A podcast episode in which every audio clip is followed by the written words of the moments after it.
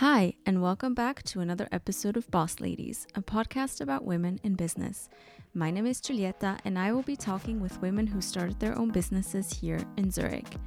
I wanted to bring the stories to the forefront and shed light on what happens behind the scenes of starting a business. It's time for honest conversations about what it means to be a woman in the 21st century trying to create something on our own before we get started, you can find Boss Ladies on Apple Podcasts and Spotify, where I encourage you to subscribe. That way, you won't have to search for the new episodes. Instead, they download automatically onto your phone so you can listen wherever, whenever, however. And for all of you going on holidays, I personally love listening to podcasts on flights and long train rides, and I make sure I've downloaded all the episodes I want to listen to the night before so I can just zone out on the plane. I also would love for you to rate and review. It pushes the podcast and gives and brings awareness to the wonderful women who've chosen to talk with me. And I actually have one to read today, all the way from Germany. Great insights and wonderful inspirations. Thank you for providing deep insights into real Zurich women inspiring and motivating to keep on going and nourish all the talents in oneself as well as in others. Impactful podcast and fantastic work, dear Giulietta. Thanks, Marlene. Thank you so much, Marlene. It really means a lot that you're enjoying the podcast so far and to inspire you. I hope you keep on tuning in. And a big, big hug from Zurich. Meet Alia Mackenzie Murdoch, a wonderfully inspiring woman that gives Oriental dance a whole new meaning with her dance productions company and dance studio Zeot. She connects women through dance to one another as well as to themselves by allowing them to let go and express themselves in the space. Belly dance is more than just an expressive dance, it's a way to reconnect to your body and allow yourself to feel feminine and appreciate the body you have. In our episode, we talk about the imposter syndrome and how we both have experienced it, the stigmatism of belly dance, competition between women and how we can undo that, the female body, empowerment and how it's become a term that's overused, the power of feeling strong and celebrating the wins. So, without further ado, here's my conversation with Alia. Good morning. Morning. How are you? I'm really good, thank you. Very excited to talk to you today, and I just wanted to say thank you for inviting me. It's my pleasure, and thank you for deciding to do this. So, I want to have the listeners hear who you are, what you do, how you came to the world of dance. So let's backtrack a little and mm-hmm. tell me a little bit about yourself. Um, yeah, how did I come to the world of dance? It's been a long and windy road. So um, I think it's interesting. Once I read somewhere that if you want to know what you should really be doing in mm. this life, think about what you love doing as a child. And as a child, dance was my world. So, dance and fantasy and play. Grew up dancing. I grew up um, rehearsing in my bedroom, choreographing. I had a lovely lycra 80s cat suit that I love to wear. and um, I even had a like a, a group of friends and we rehearsed together and we took part in disco dance competitions. Ooh. So, yeah, that was kind of my world. Mm-hmm. And somewhere along the line, I'm really not quite sure where, a little voice or somebody told me just how hard a life in dance would be and that it would be over when you're very young. Mm-hmm. And I somehow, at some point, switched tracks not completely in another direction because I went into the art world, which is still very obviously creative field and mm. something that's important to me to be creative. But um, somewhere along the line, I completely stopped dancing. So something that had been part of my life, part of my way of being, I just stopped. And I think I, although art is a physical activity, I think I entered more of my headspace, if you like. Mhm. And I spent a lot more time in the art world, and I didn't do anything, no physical activity for about 10 years, which now I really can't believe that I did this. And um, I was in Madrid, so I went into the art world and then into the art restoration world. Mhm. And in Madrid, I happened to go to a belly dance class, Mhm. And that was it. Mhm. It was, yeah, it was going home. I just felt this was my place. This was my way to be. It was a language that I'd lost, and I found it again. And from that point on, I obsessively, like 10, 12 classes a week. Within six months, I was on stage. Wow. Um, I mean, obviously, I had, you know, a, a dance background. Sure, yeah. Um, the technique was different Mhm. but uh, the basics kind of were there Mhm. and and yeah and that's how I've ended up after all this time back in the dance world albeit maybe a different one from the one I'd imagined as a child Mhm. What did you imagine as a child? yeah I think I was much more into ballet Mhm. contemporary uh, expressive Mhm. Dance. Maybe I imagined being in a, a dance company, touring the world, Mm.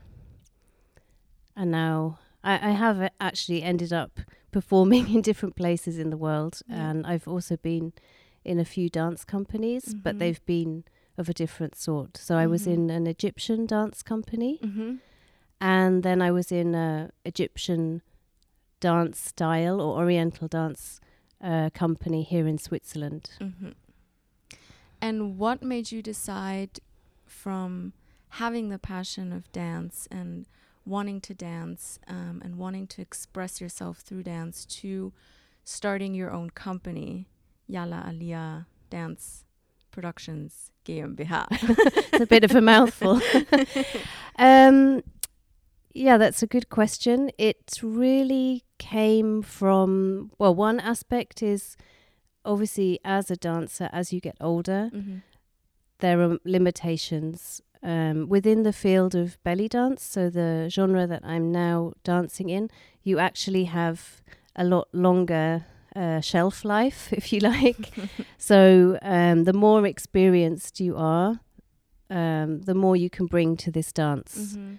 Because it's a lot about telling stories Mhm. and telling your story as a Mhm. woman. Yeah. So it's not that an 18 year old can't Right. perform this dance, but I think as a, a woman with experience, you bring a lot more, um, yeah, to the dance. And teaching, uh, seeing the impact that the dance has had on the women around me, how they've become more confident in their bodies, in their um, general confidence, how they feel able to express themselves, finding different way to express themselves, the feeling of being in a community. These were all things that I started to notice as well. And I, I could see the impact that the classes were having on individuals or on the group as a whole. And I realized after a while, so one, as- one aspect was that I didn't want to teach as much as I Mhm. was. So, uh, how could I continue? Mhm. And the second aspect was really realizing the impact that I could have. And by taking on a school and creating a big community, this would have a lot more impact. So I have 10 teachers working for me, Mhm. and we have like over 30 classes a week. Obviously, it's not physically or yeah, possible for me to give all those classes. Right. Plus, every teacher that I have brings a different aspect. Um, and maybe someone speaks more to someone else. So it's important for me to have that choice. Mhm. So that's one reason why, or the main reason that I started the company Mhm. was to be able to have a greater impact than the impact I would have myself one on one with the students. Mhm. And how did the studio come about? Because we're sitting in it right now. Mm-hmm. Um, it's beautiful. Thank you. Um, so how did that enter your life? So I worked. Um, the studio has been in existence since. Oof, I don't know about 2000, I think. So it's been around for a long time. Oh yeah. Um, not always here. We've Yep. been here for 12 years, and the studio actually was um, much bigger. So the company Zeot, Yeah. Zentrum für Orientalische Tanzkunst, which is not the name I would necessarily have called it, because for me, it doesn't speak so much to me. I if I'd started Right. it from zero, I probably would have chosen another name. But Mhm. um, since I bought the studio Mhm. from someone else, I thought long and hard about the name, Yeah. and but it had, you know, it was a well-known brand, hmm so I decided to keep it. So um, the studio was established quite some time ago Mhm. by Miriam Misuda, hmm and uh, yeah, it's funny. Three times in my life, I've been offered a dance studio. So in 2006, in 2012, I think, and then um, again in 2015. So in Mhm. 2015, I took over. I bought the the studio, hmm and yeah, that's how the studio came into my hands. hmm And since then, I've worked on rebranding it. The interiors I've changed, um, the website, of course, hmm and I've tried to keep the philosophy, I think, of Mhm. Miriam Misura, which was very non-competitive. So I think in a lot of the dance world, and even in belly dance, there's a lot of competition Okay. especially if you think of a environment where it's only women Yeah. sometimes it Yeah. can be a little bit bitchy hmm and i've obviously experienced this in other places in other dance classes or festivals i don't know if i've been in festivals in Mm-hmm. in cairo you know and there are literally people elbowing you to get to the front of the class and uh, yeah i mean it's it's Okay. very competitive and that was something that she installed hmm a very non-competitive Mhm. atmosphere and i think this is really one of the strong points of our community and i say you might notice whenever i talk about the business hmm well i would say my business but Mhm. if i talk about the studio or the school it's our school because it's Right. a community and the school wouldn't be or the business wouldn't be what it is hmm without all the teachers, without all the students. So um, this is really something the non-competitive and supportive um, feeling. I think Mhm. is something very very unique Mhm. in this school. Why do you think it is that women are so competitive with each other? Because we we're brought up with so much pressure on us Mm-hmm. to be a certain way, to look a certain way. Mm-hmm.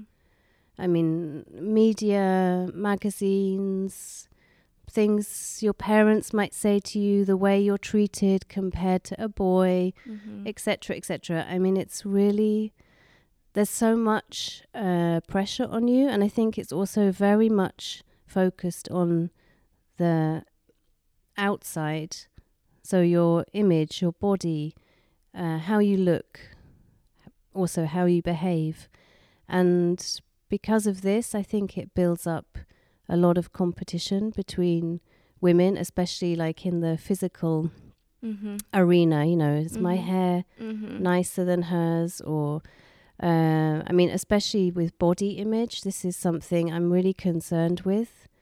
That we're all under so much pressure to look a certain way, um, and yeah, I think that's why there's a lot of competition. And as we all know, you don't get anywhere on your own. No.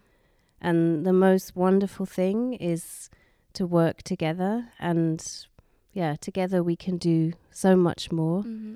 And this is really, I think, something when you think about the feminist fights and the uh, women's rights, etc., that have gone on. I mean, I really cannot believe we're still where we are. Yeah. But if we would just stop fighting with each other and being competitive and work on it together, then yeah, where would we be? Mm-hmm. Where does that work begin? I think, well, as a parent, Mm-hmm. I have a son. Mm-hmm. Um, I think this is one place that the work can begin. So uh, he sees his mother is independent. She has her own business. Um, I have a equal standing relationship with my husband. I talk to him about women. I mean, I'm always, you know, saying fireman and firewoman, and my husband rolls his eyes because is that really necessary? But you know, my son, um, I think, I think we need to start with men. Yeah. If if we have sons, mm-hmm. if you have a daughter, then uh, the same way you need to Mhm. be a role model. But I think for women, and this is why I feel my work is very important. Mm-hmm. I think it's getting out of your head, Mm-hmm. getting into your body, and appreciating your body, using your body, Mm-hmm. loving your body. Because if you can feel good about yourself, then there's nothing going to stop you. Mm-hmm. And that's the way that we can move forward and make a difference. You mentioned um, body image a couple Mhm. of times.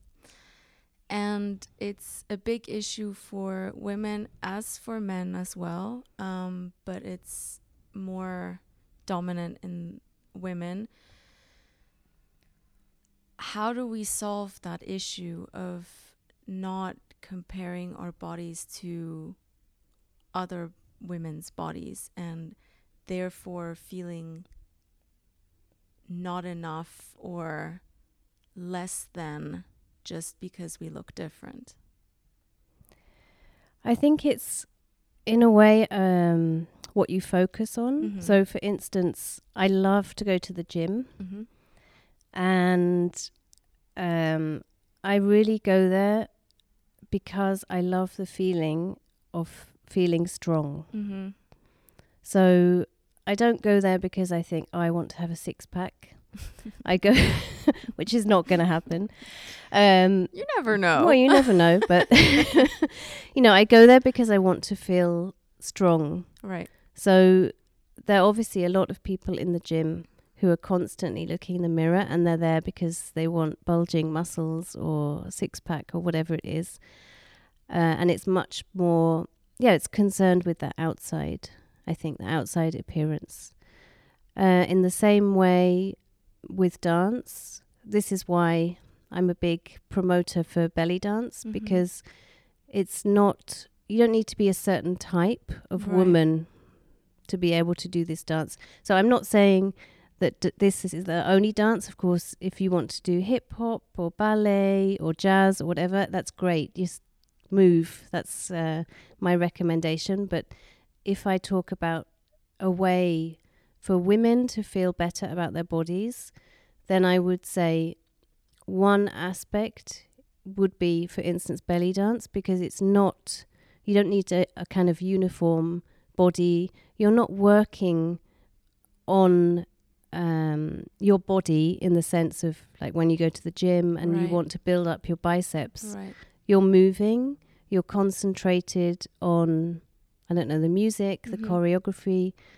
And so I think this takes away the focus of doing something Mhm. for a reason Right. to improve your body. So through dancing, of course, you're going to get fitter, you're going to feel better, you're going to be more flexible.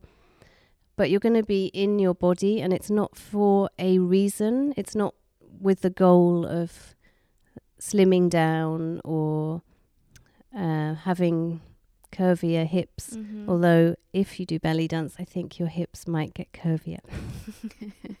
Good to know. um, belly dancing is there's two kind of opinions that are out there, ones that say it's beautiful, it it brings you in touch with your feminine side and it lets you be a woman. Um, because curves and hips and yeah, the just more female body type isn't often represented in the media. So those types of women don't feel spoken to. Yet there's the other opinion that says it's a sexualization of women. How do you manage to get rid of that sexualization opinion and really draw attention to bringing yourself in touch with your womanhood? Mm-hmm. Um, well, it's it's kind of an easy question to answer in a way because if if you actually go into this field or if you start to belly dance, um, and you find out a bit more about the history about mm. it, then you'll see that it's actually a misnomer. It's not a dance for men, it's not a dance to titillate men. Mm-hmm. It's a mm-hmm. dance that women have traditionally performed for each other. Mm-hmm. So, of course, there are all sorts of theories about how it started. And we can get all hippy dippy, if you like, about that. You know, it's about fertility and uh, all of this connecting with Mother Earth. Um, for me, it's yeah, it's first of all, it's not about performing for men. The moves for me are not erotic. Right. You could use the word sensual mm-hmm. if you like. I I think I wouldn't go that far. I mean, I, I don't get turned on when in class, or I don't know if any of my students uh, do. But no, that's. I mean, it's yeah, there, there is also a, a side of the belly dance world that yeah. is very, you know, very skimpy costumes. Yep. Does look kind of pumped up, right? Uh, over sexualized, but that's it's not the reality. Well, it is the reality for some people. Okay but it's not the reality that I would promote here. And mm. and I mean, it's true. I've been on stage. Other people uh, here have been on stage with two part costumes. So you see the torso, you mm-hmm. see bare arms, mm-hmm. maybe you see a cleavage, mm-hmm. but um, I mean, it's not in a vulgar way. Right. And I think, of course, you could perform the movements in a vulgar way. I think it's very much to do with the attitude. And I think if you're on stage and you're you know you're enjoying your body right. and sharing uh, the gift of dance right. I think it's it's all to do with intention. As everything is it's where you come from right. and what you're trying to show. And i mean some of the most beautiful dancers that we have here are maybe not model uh, figures. You know, maybe they're a bit bigger or they're not a skinny uh, 34 or I don't know what size a model would be. uh, maybe a 30. A double zero. um, but to see them yeah. on stage mm-hmm. saying, you know, this is me, this is my body, I'm proud to be me. I'm enjoying my body. Why shouldn't we enjoy our body? I think that's right. also very much as women, you know, that women are not really as sexualized as men. Uh, women don't enjoy their bodies. I mean, there's no shame in that. No. That we have bodies and they're there to enjoy. Right. Yeah, it's um, it's an issue in the sense that we have a certain body and yeah there's bits and pieces that are there for a reason and yet we're somehow told to hide them from the public. And if we do decide to show more cleavage or accentuate curves oh no you know it's it's too sexual it's too out there. Or it's asking for trouble. Exactly.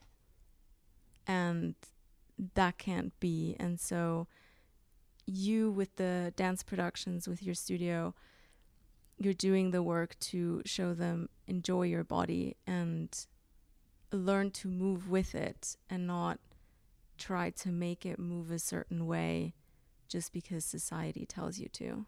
Yeah, or not try to have a certain body. Right. You know, be yourself, feel good in your skin. Right. And um, I think also, I, I can't remember her name, but there's a great TED talk from a Tunisian woman who uh, talks about uh, women in Mhm. a man's world. Mm-hmm. And her her advice really is about not acting like a man, so Mhm. not wearing a power suit and and becoming more masculine in order to kind of climb the ladder, Mhm. etc. But you know, she's really she actually does start belly dancing in the talk, um, but in order to show that you know she could use her hips or use her her body in a way to get forwards, get uh, further in her career or or in the world, um, to to get there as a woman. So not hiding her female characteristics or not hiding the fact that she's a woman, but using that tremendous power that women have to get where she wants to be. How have you seen confidence grow in the women that come to your classes or that you see dance in the studio?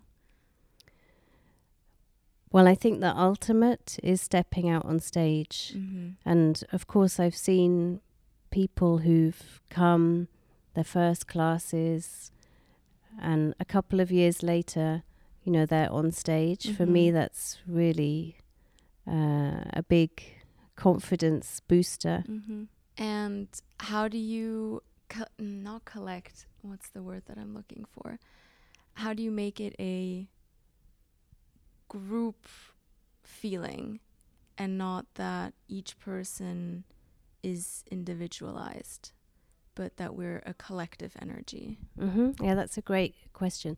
So I think that's something that can happen in the in the classroom. Mm-hmm. um, obviously through shared laughter when things are maybe more difficult Yeah. or as a teacher you know Mm. i get students to work together in pairs um, but i think the the biggest motivation or the biggest um, solution i would say to to create this group feeling is to work together Mhm. on a project Mm-hmm. and um, I've really, I really love the work of uh, Pina Bausch. Okay. So she was a choreographer and she did a lot of dance theatre. So this is something that I try to bring into the studio or with the performance projects that I've done, where it's not a show with one dance after the other, it's a show with a theme. So um, a couple of years ago, I produced a piece called Beauty for Ashes, Mm-hmm. which was all about the phoenix uh, myth, Mm-hmm. A personal favorite, Mhm. having been burnt and risen again.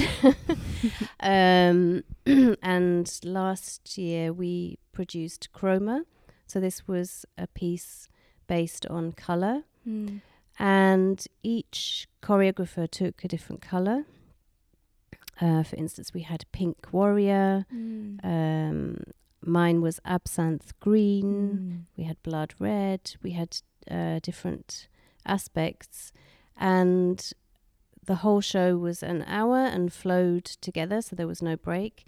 And uh, the students were really, you know, the main feedback that I got from them was it was so amazing to feel part of something that was bigger than just just me, bigger than just my choreography with my group. Obviously, working with other women, working on the choreography, becoming synchronized.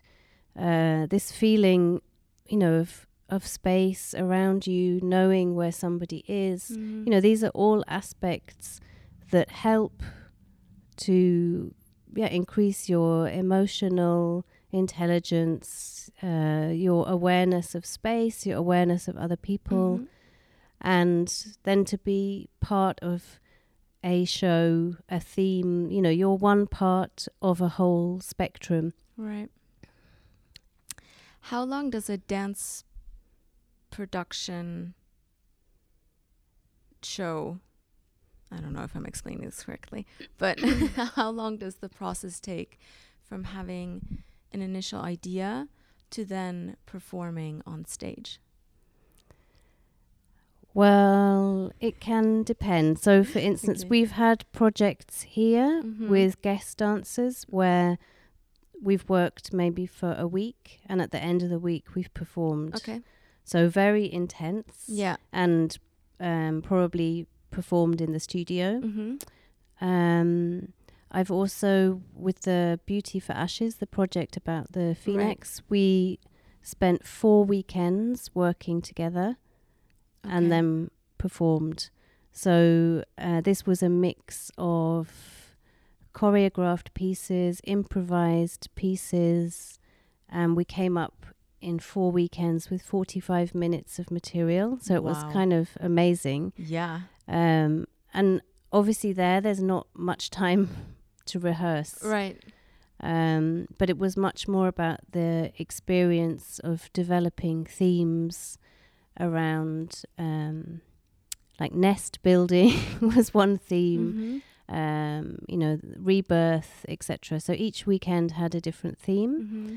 and within that time, we came up with what we could. And it, I mean, it wasn't very polished, Mhm. but it was full of emotion. It was amazing. It was such a moving experience. Um, but generally, it takes around a year because Okay. obviously, if it's in a theatre, you need to book Yep. the theatre, and and then there's a lot of rehearsals and choreography, and um, it depends how. Well, I like to challenge myself, so it depends how ambitious the piece would be. So I'm working on a new piece Mm-hmm.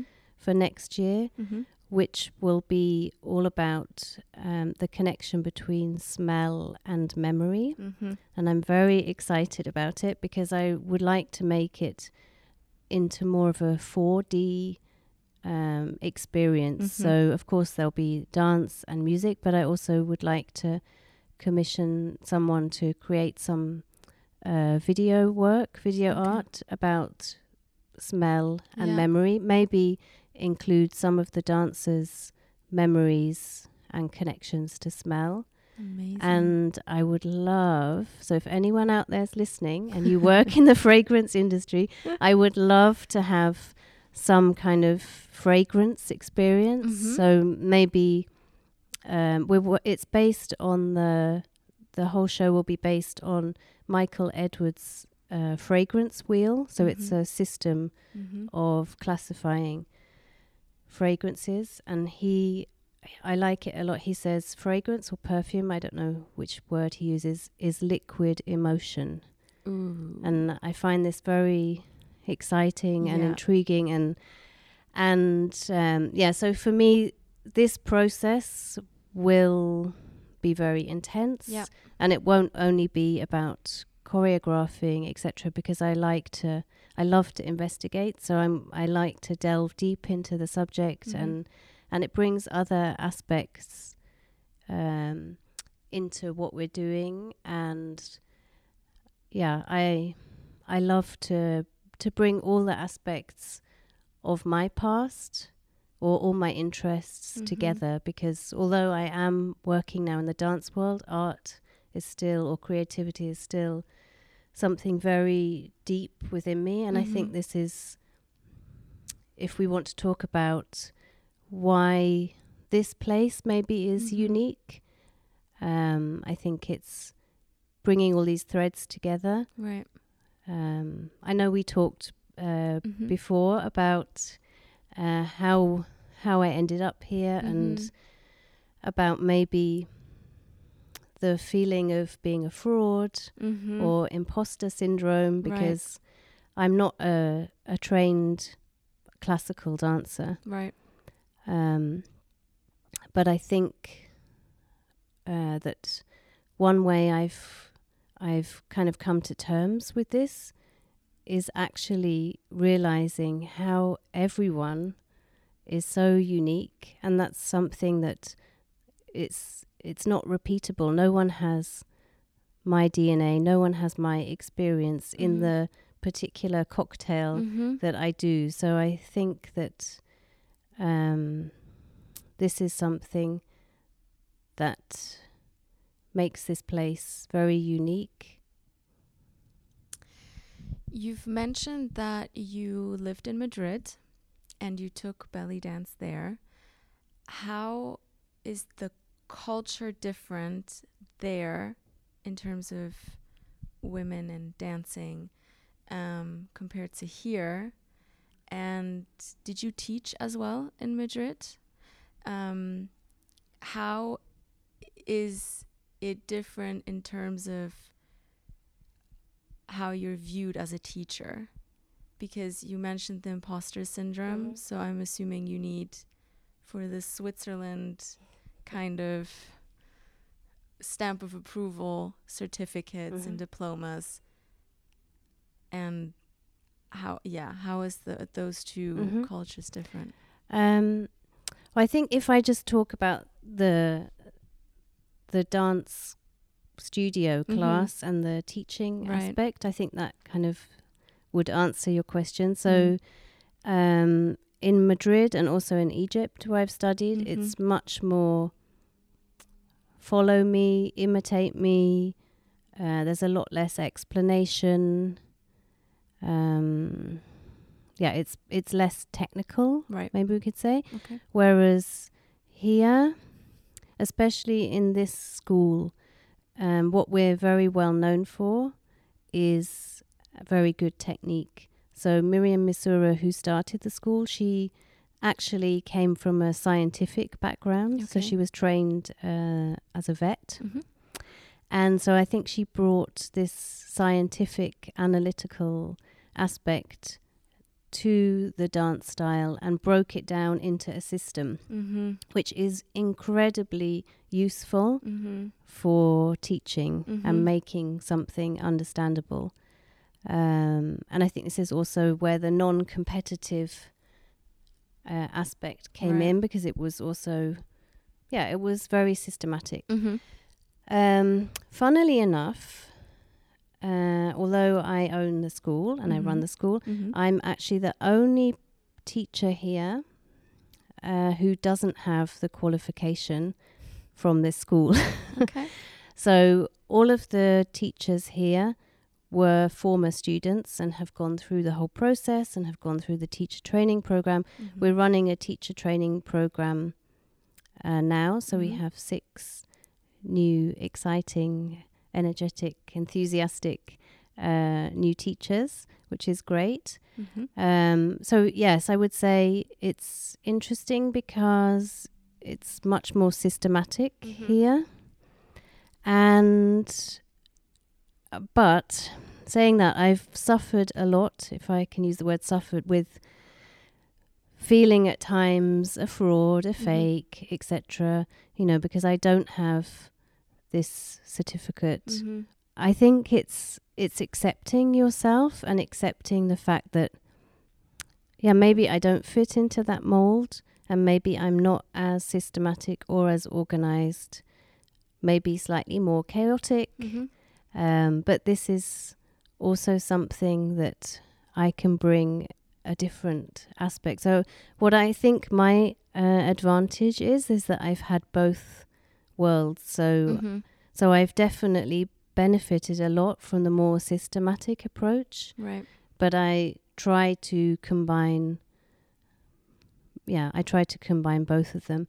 But I think this is also something in running your own business, mm-hmm. or and especially being here in Switzerland, mm-hmm. that it's quite heavily focused on uh, certificates, mm-hmm. education, mm-hmm. qualifications, and also, of course, running your own business. You need to be organized, etc. And this is something that I found difficult. Mm-hmm. However, I've come to the conclusion, luckily, that I obviously I have days when when I beat myself up about it, and other days when I'm like, well, in the end, I get something done. I produce something. I Right. mean, it in it doesn't matter how how you get there, Right. and I think this is something that that is a, an important lesson to really look at your strengths Mhm. and look at yeah you don't have to fit into a mold No. and i think that's there's an incredible pressure around Yep. to fit into a mold Yep. to be have these qualifications to follow this path Mm-hmm. and it takes a lot of guts Yeah.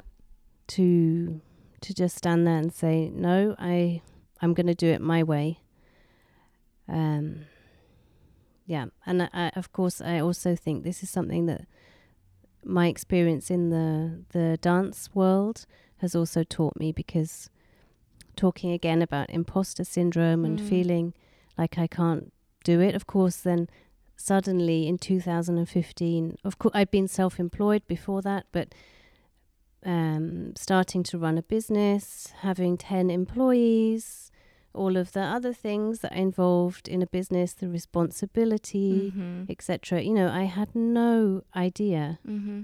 I have no business experience, no marketing experience, nothing. And I've had to learn on the job, so to speak. Mm-hmm. And for a lot of t- lot of the time, maybe the first few years, I was very hard on myself. Mhm. That, and also feeling, oh, I'm a fake. You know, I am running a business, but I'm not a business person. I haven't got an MBA, and etc. etc. Mm-hmm. But you know, if I stop and look around me and see, you know, what's going on, what we've achieved, Mhm. what I've achieved, Mhm. then yeah. In the end, it doesn't matter how you get there. The what's important is just do it. Yeah. I think it's really important to always take a step back and realize how far you've come and what you've achieved, even if you feel like you haven't achieved that much. Because it's all these little steps that led you to where you are now. I mean, I have to tell myself this often because I have the f- same feeling as you um, when I have to explain what I do for a living, what my company is, and I haven't been doing it that long, and I taught myself everything that I know. Yes, I went to school. Yes, I studied. Yes, I have degrees and certain things, but most of the things I had to teach myself. I also don't have an MBA.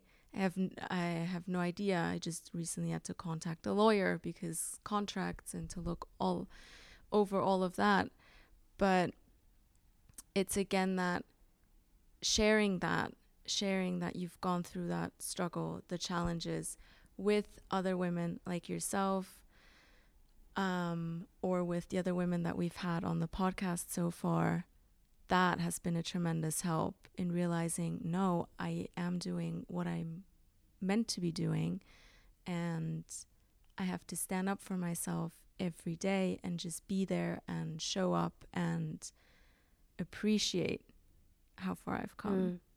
Yeah, and you're doing it in your unique unique way. and I mean, the world would be so dull if we all had MBAs and we all did the same thing. And and I think also what you said is is interesting about um, looking back and and seeing what you've achieved or Mm. celebrate what you've achieved. Mhm. I have a terrible tendency to, you know, I'm completely absorbed in a project, a show, whatever it is hmm and the very next day it's over. And then Mhm. i'm like thinking oh what's the next thing? And i Right. don't step back and take enough time. And this is something that i've promised myself hmm to do more of is Mhm. to celebrate hmm the wins. And i mean yeah.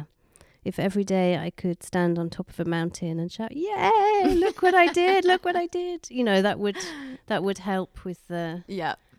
with the feeling of insecurity or doubt or what am I doing? But Mm.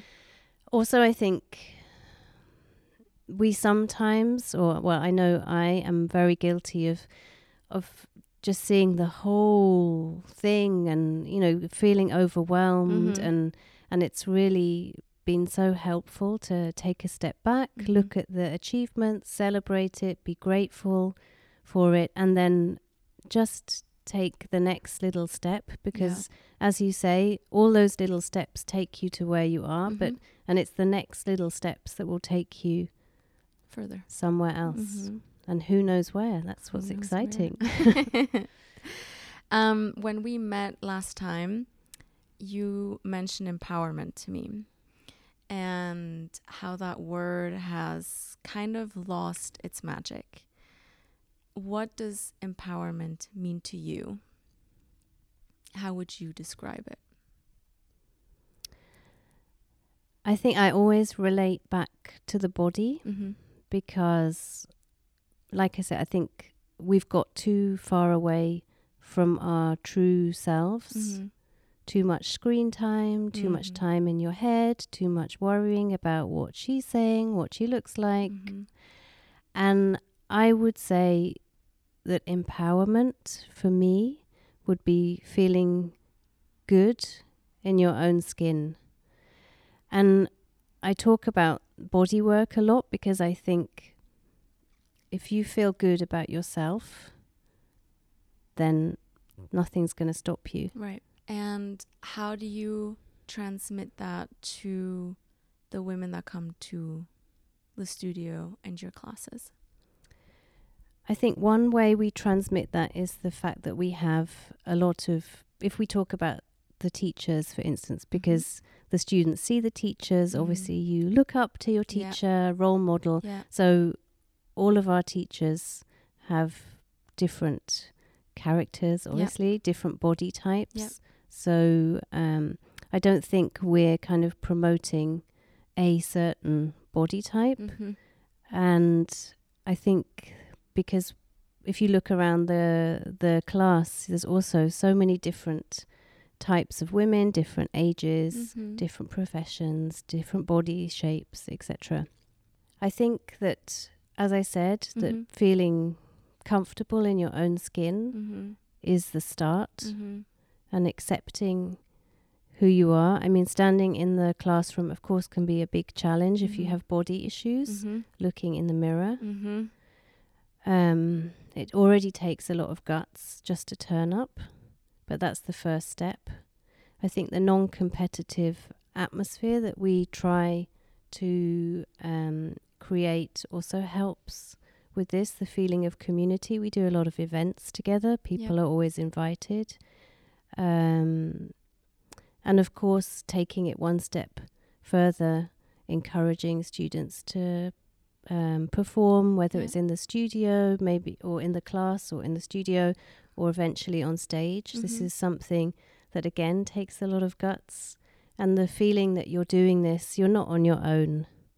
You know, you've got a team with you, supporting you. I think Mhm. this, this is, this, the m- the most powerful thing for me. Mm-hmm.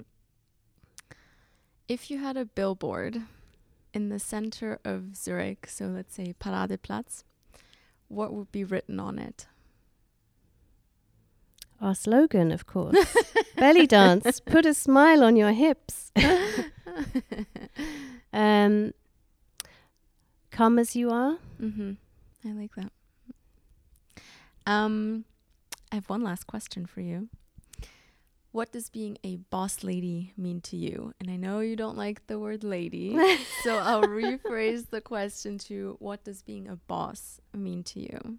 I think it's a leader. Mm-hmm.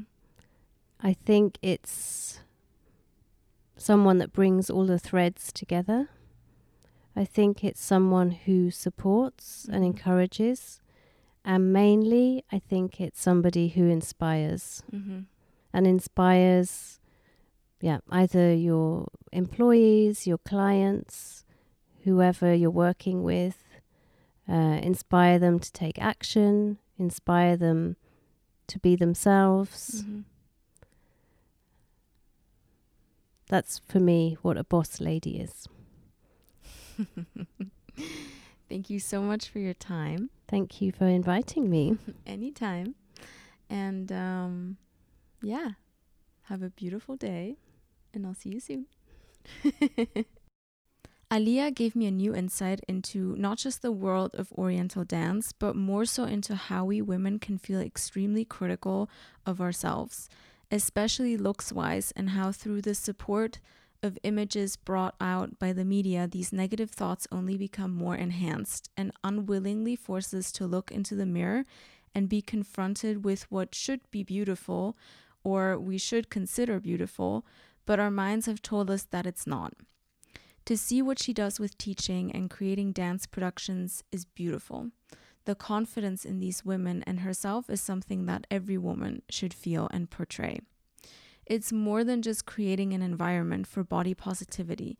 It creates for a collective energy of empowerment that teaches us to understand and love our bodies and ultimately ourselves, and that Oriental dance is simply a vehicle for that transformation.